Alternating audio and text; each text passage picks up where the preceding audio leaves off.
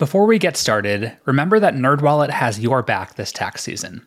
Visit nerdwallet.com slash podcast to find tools to tackle your taxes, plus easy access to everything from today's episode. Hey everyone, Sean here. Liz and I are taking a little spring break this week, so please enjoy this episode from our archives. And as always, send us your money questions. Maybe you're wondering about this year's taxes or how to optimize your summer travel. Whatever the question, hit us up on the Nerd Hotline at nine oh one, seven three zero, six three seven three. You can text us or leave us a voicemail there. And you can also email us at podcast at nerdwallet.com. All right, let's get to the episode. Welcome to another episode of the NerdWallet Smart Money Podcast, where we answer your money questions. I'm Sean Piles. And I'm Liz Weston. You know what to do. Send us your money questions, and we might just answer them on a future episode.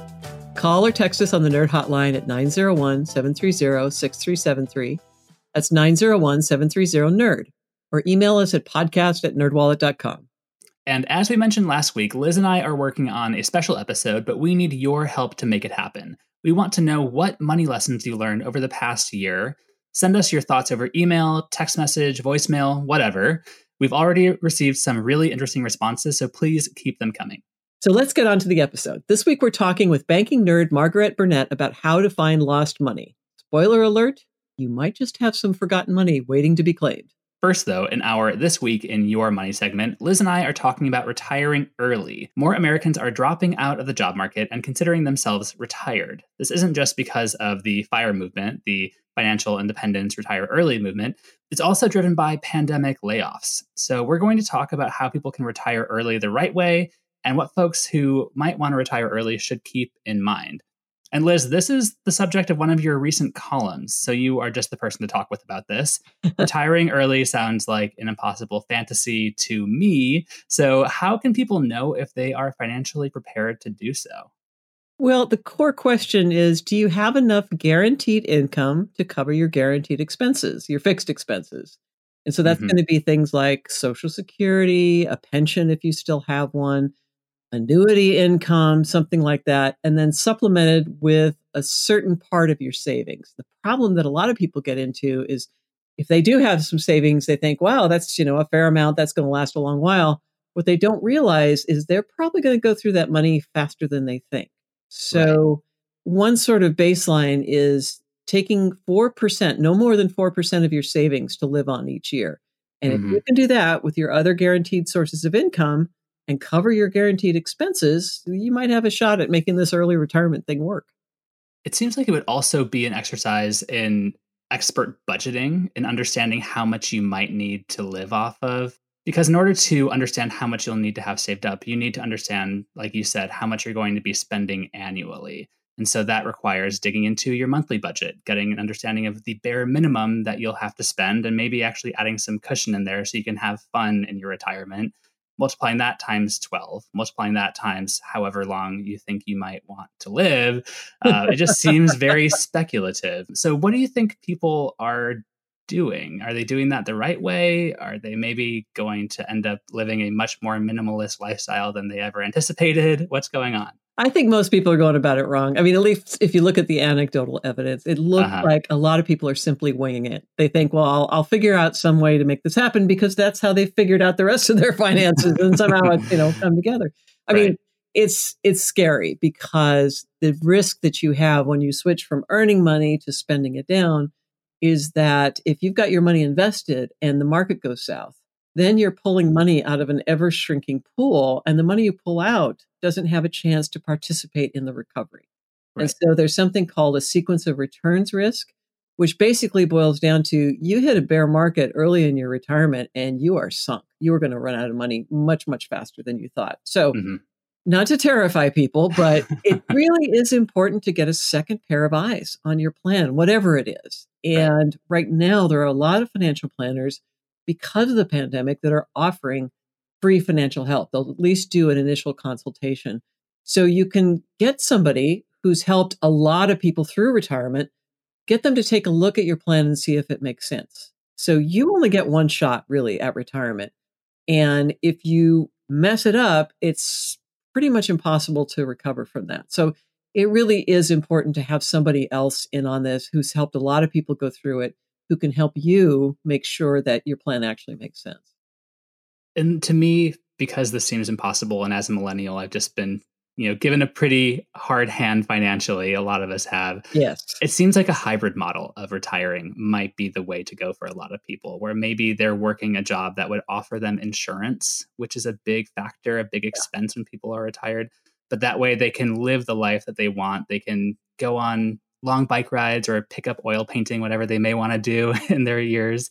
But that way they're not entirely dependent upon what they have saved up. Yeah, the part-time job is going to be, I think, an increasingly popular way to do retirement just because, well, there's a number of reasons. One is that any money you earn is taking the pressure off your portfolio and your savings. It's money that you don't have to pull out of that savings. So that's mm-hmm. really helpful. It also keeps you engaged and in the labor market. It's a lot easier to go, if it turns out that you've miscalculated, it's a lot easier to go from a part-time job to a more full-time job than it is to go from completely retired, completely back into the job market. I mean, that right. latter possibility is is pretty rare. It's really hard to do that. So just mm-hmm. keeping one foot in the labor market can be super helpful, even if it's a job that doesn't pay you as much as your old one did. Or as you said, if you need the health insurance, and that's another huge part of this, because right. people are not eligible for Medicare until age sixty-five, at least as things stand now. So you've got to do something to cover that gap. In the meantime, you really don't want to go bare. This is a dangerous time to not have health insurance. And in general, being, you know, later years are the time when you really do need that health insurance. So yeah, all of those especially. factors are part of it. I want to talk now about ways to cut your expenses when you're in retirement, like downsizing radically, which is something that you mentioned in your article. What are some options that people have for that? Well, one of the things is to kick the kids off the dole. Seriously, if you're still supporting right. children, which a lot of people are, or, or helping yeah. out the kids, it's you got to get the focus back on taking care of yourself. Otherwise, you are going to be winding up moving in with them. And that's mm-hmm. that's what it comes down to. So that's something to consider. If you have a house, if you are lucky enough to own a house, you probably have some equity there, and that can supplement your retirement in a number of different ways. If you are sixty-two or older, you could get a reverse mortgage and actually have turn that equity into a monthly payment that's mm-hmm. tax-free. You are, that debt is going to grow over time. So if this is a house you wanted to pass on, that's going to interfere with those plans, but it is a way to supplement your income. Or you can do another approach, which is, you know, either rent out rooms or sell the house and downsize now. If that was your plan sometime in the future that you were thinking of, you know, selling the house and moving to something smaller, do it now while you still have the energy to deal with all that. Get right. that money freed up so that it's going to be available to supplement your retirement.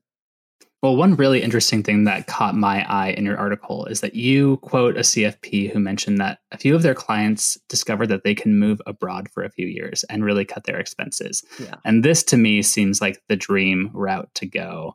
As scary as it may be to do something like that in your later years, how fantastic would that be? And, you know, hundreds of thousands of people at the very least are doing this. There's, I think, something like half a million Social Security checks are going overseas. And that may over, undercount or overcount, we're not quite sure, but a lot mm-hmm. of retirees have their Social Security checks deposited in a U S bank and they access it from outside the country. Right. So it may sound radical if you don't know anybody who's doing this, but there are a lot of people doing this. And what they found is if you pick the right place, there's going to be other expats there. There's going to be access to affordable health care, and it can be quite an adventure on top of it. So right. there's certain places that seem to attract a lot of expats, U S expats. There's communities in Mexico that do. Mexico has uh, terrific healthcare. Uh, France is another place that has amazing healthcare, probably the best in the world. Uh-huh. That tends to be a little bit more on the expensive side, but still there are places in France that aren't that hugely expensive. And Portugal seems to be. Yes, yes, yes. Man, that seems to be the rising star right now. People really love Portugal. So it seems like the answer is go somewhere that is less expensive and doesn't have as uh, horrible a social safety net as the United States currently has. Well, and it wants you to come. That's the other thing, is some yeah. countries really put up some pretty, pretty tremendous barriers, and others don't. Others are very happy to welcome expats. And that's, you know, do a little research on that. International Living and Live and Invest Overseas are two sites where you can start the process. definitely talk to somebody who lives there so you get the better idea. And mm-hmm. you know, maybe rent for a while once you get there rather than buying property right away, just to make sure it's a good fit. You do need to have, you do need to be flexible and be a little bit adventurous. This is going to be quite different from moving to Sun City or someplace like that. Yeah, it's probably not as relaxing a retirement as some people might envision for themselves, at least at the beginning. On the other hand, you can live quite well in a lot of these places. There's people I've talked to who on very modest budgets have weekly house cleaning. They have, um, you know, a much bigger place than they ever could have afforded in the States. So mm-hmm. there are compensations, but yeah, it does take a, a bit of adventure, a bit of flexibility, a bit of willingness to do things a little differently than you're accustomed to. I mean, I'm pretty sold on this route already, so. I know, we've been talking about it as well. Where would you go? I think France. Um, we've, you know, my husband teaches overseas, and there've been a lot of places that we've discovered that just, it really seems rather nice and a rather nice lifestyle. It's mm-hmm. Neither one of us is huge at languages. My husband's probably worse than I am, so we'd probably want to find a place where we could at least get some help in navigating the local bureaucracy. Is there anything else that folks who are retired early, either willingly or otherwise, should keep in mind about how they should be financially sound for the coming years, decades, whatever they may have? I just come back to the idea that even if you are a lifelong do-it-yourselfer, you really do need to consult someone else. You've never done this before. There's lots of mistakes you can make. The consequences can be irreversible. So just just invest a little time and perhaps a little money in getting that second opinion. Well, with that, I think we can move on to this week's money question. This week's money question comes from Denali. They write, I'm wondering if you could help me find something. A couple of years ago, I got a letter stating that I had a four oh one k that was still with an employer that I worked for about ten months over twenty years ago. I've tried searching in lost money sites and tried to contact the company itself with no luck.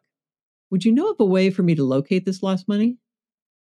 Hmm. Denali, that is a really interesting question. And it sounds like a treasure hunt. It's like the Smart Money podcast and the search for the two decade old missing retirement account. I do not know where to start with that. But fortunately, to help answer Denali's question, on this episode of the pod, we're talking with Margaret Burnett, a nerd who actually recently wrote about how to find lost money. All right, let's do this. Hey, Margaret, welcome to the show. Hey, Sean. Hey, Liz. Thank you for having me. Hey, it's our pleasure. So how can someone retrieve a long gone four oh one k account? We have a reader who's lost track and they said that they had worked for this company for only ten months, twenty years ago. And now they're trying to find the four oh one k. So what would you suggest they do? The treasure hunt. It yes. looks like Denali did the right first step in trying to contact the company. But if that didn't work, the next step I would take is to try to locate the bank, the administrator of the retirement plan, you know, maybe uh, Fidelity mm. or another financial institution, the administrator of the retirement plan. Maybe they might be able to help shed some light. Okay. Mm-hmm. And if that doesn't work, then there are some websites that are out there that round up abandoned four oh one k or abandoned retirement accounts. The first one I would suggest is with the Department of Labor. They have an abandoned plans website. And also there is a National Registry of Unclaimed Retirement Benefits.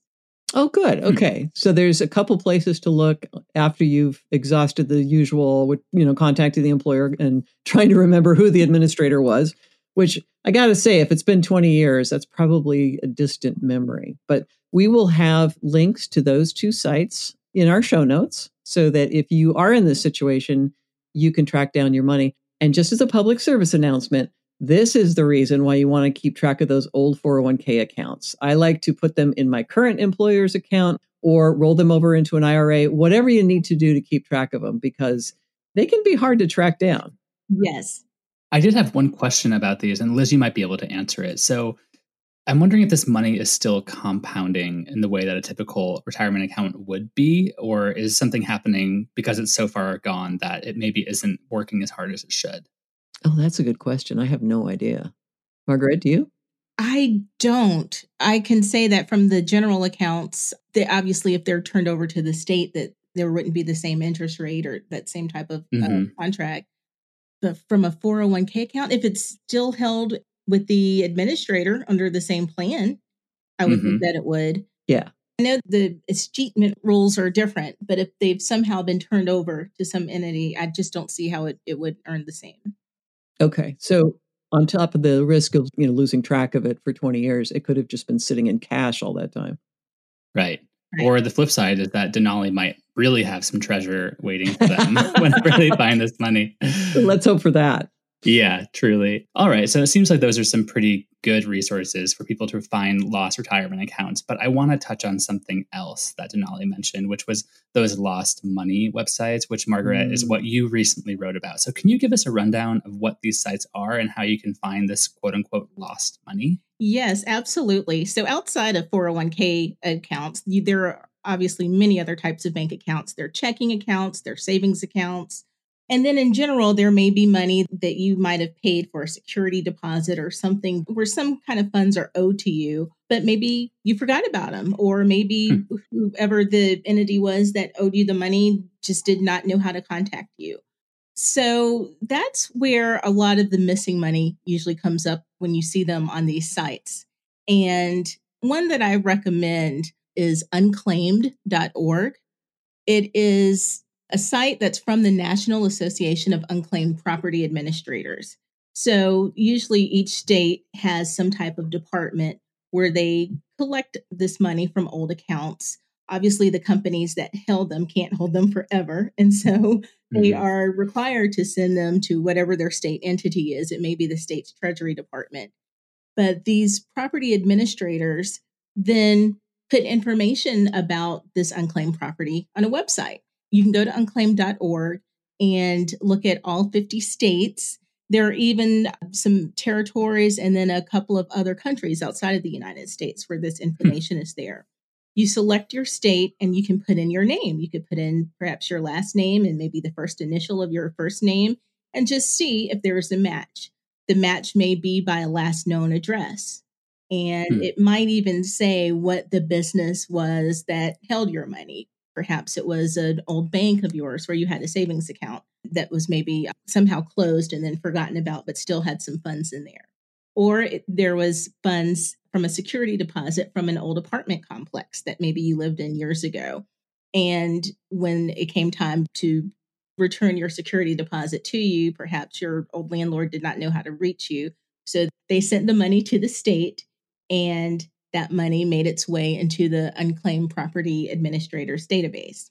Mm-hmm. Okay, now true confessions time. Did you find any money there? I have found money there in the past. So, ah. yes. So it's definitely easy. I lived in another state from where I live now, and I was in college and I worked at a restaurant. And right when I graduated, I moved out of state and apparently forgot to get my last paycheck. Which sounds like something you do in your twenties. Absolutely. Exactly. Yes. And how I, much was it? It was, uh, if I recall correctly, it was about eighty dollars. So, woo-hoo! Hey, yes. That's something. Yes. You know, I have to say, I went on to one of those sites before this call because I've lived in four different states over the past ten years, and I figured something could have slipped through the cracks. And sure enough, I found money. I found Ooh. a whopping five dollars and thirty-five cents from an overpayment on a credit card. So I am going to claim that. But in doing the search through the four different states I've lived in, I found money for a family member, too, from Ooh. exactly what one of the things you mentioned, Margaret, was a security deposit for an old apartment. So I emailed them and said, hey, you have some money just waiting for you. Here's how you can get it. And we were surprised, even talking about this in NerdWallet, how many people do have money hanging out in these weird databases. Yes. And Sean, you bring up a good point. I know you said you were in four different states, so perhaps you looked in four different places on this website. Mm-hmm. The same association also operates a site called missing money dot com. And you can combine your search. So you could just do one search and look up several states together. So it makes it a okay. little bit, yes, it makes it a little bit easier. But I will say not every single state in the United States participates on that website mm. for whatever reason. So it's always good to come back to unclaimed dot org just to see if there's something out there that maybe you didn't see on missing money. Yeah. And right at the top of the website for the National Association for Unclaimed Property Administrators, they say that one in ten people have unclaimed money, which seems like a lot of people if you think about it. Yes, it definitely is. And usually if you are looking on there, You may find somebody that you know. You know, this information is free. So you can put in your name, you can put in the names of friends or relatives. And I've got to say, when I've searched, I've usually found someone that I know who has money that's owed to them. Mm-hmm. Now, life insurance is kind of a special situation. I know that it can be turned over to the states if they know that somebody has died, but there has been an issue with the insurance companies just hanging on to the money. So people who think that they may be owed life insurance, you know, a loved one died and they think they might be the beneficiary, it really helps to know which life insurance company, and especially if you have the policy number, that can really help you track that down. And again, this can be a substantial amount, so it might be worth checking into. Yes, absolutely. You could start by sites like Missing Money, unclaimed dot org. But if you really believe that there's a policy out there, then it may be worth to hire an attorney or, or someone who's familiar with tracking down some of these more uh, complicated types of accounts. Yeah, we were kind of lucky. We came across, after my father died, we came across a policy from the nineteen thirties that oh, his father had bought him. Yeah. And of course, there's been mergers, acquisitions. I thought, oh, this is going to be a nightmare. But I found out what the company was called now. I mean, with the Google search, you can figure out the, the trail. I called them up. I gave them the policy number. And I swear, three minutes later, they came back and said, yes, we've got your money. So it huh. was extraordinary. Now, the bad news was if he had had that money to invest rather than put it in life insurance, it would have been worth a whole lot more. But, you know, um, yeah. computer systems are amazing. They can track it down eventually if you have enough information. That's a mm-hmm. great story. Yes. So what's the average of what people claim? I mean, what, what can you get from these sites? Well, I don't have a figure on the average amount that each person has, but I can tell you that states return more than three billion dollars to their wow. rightful owners each year. Okay. So it's a chunk of change. Yes, mm-hmm. it is. That brings me to another question I had, which was any potential risk for fraud around trying to get your lost money, or how possible it could be for someone to claim your lost money? Well, the states do a pretty good job of verifying I D. You're asked for a couple of different forms of I D. If it was money from a previous address, you may be asked to provide proof that you lived at that address, such as an old utility bill.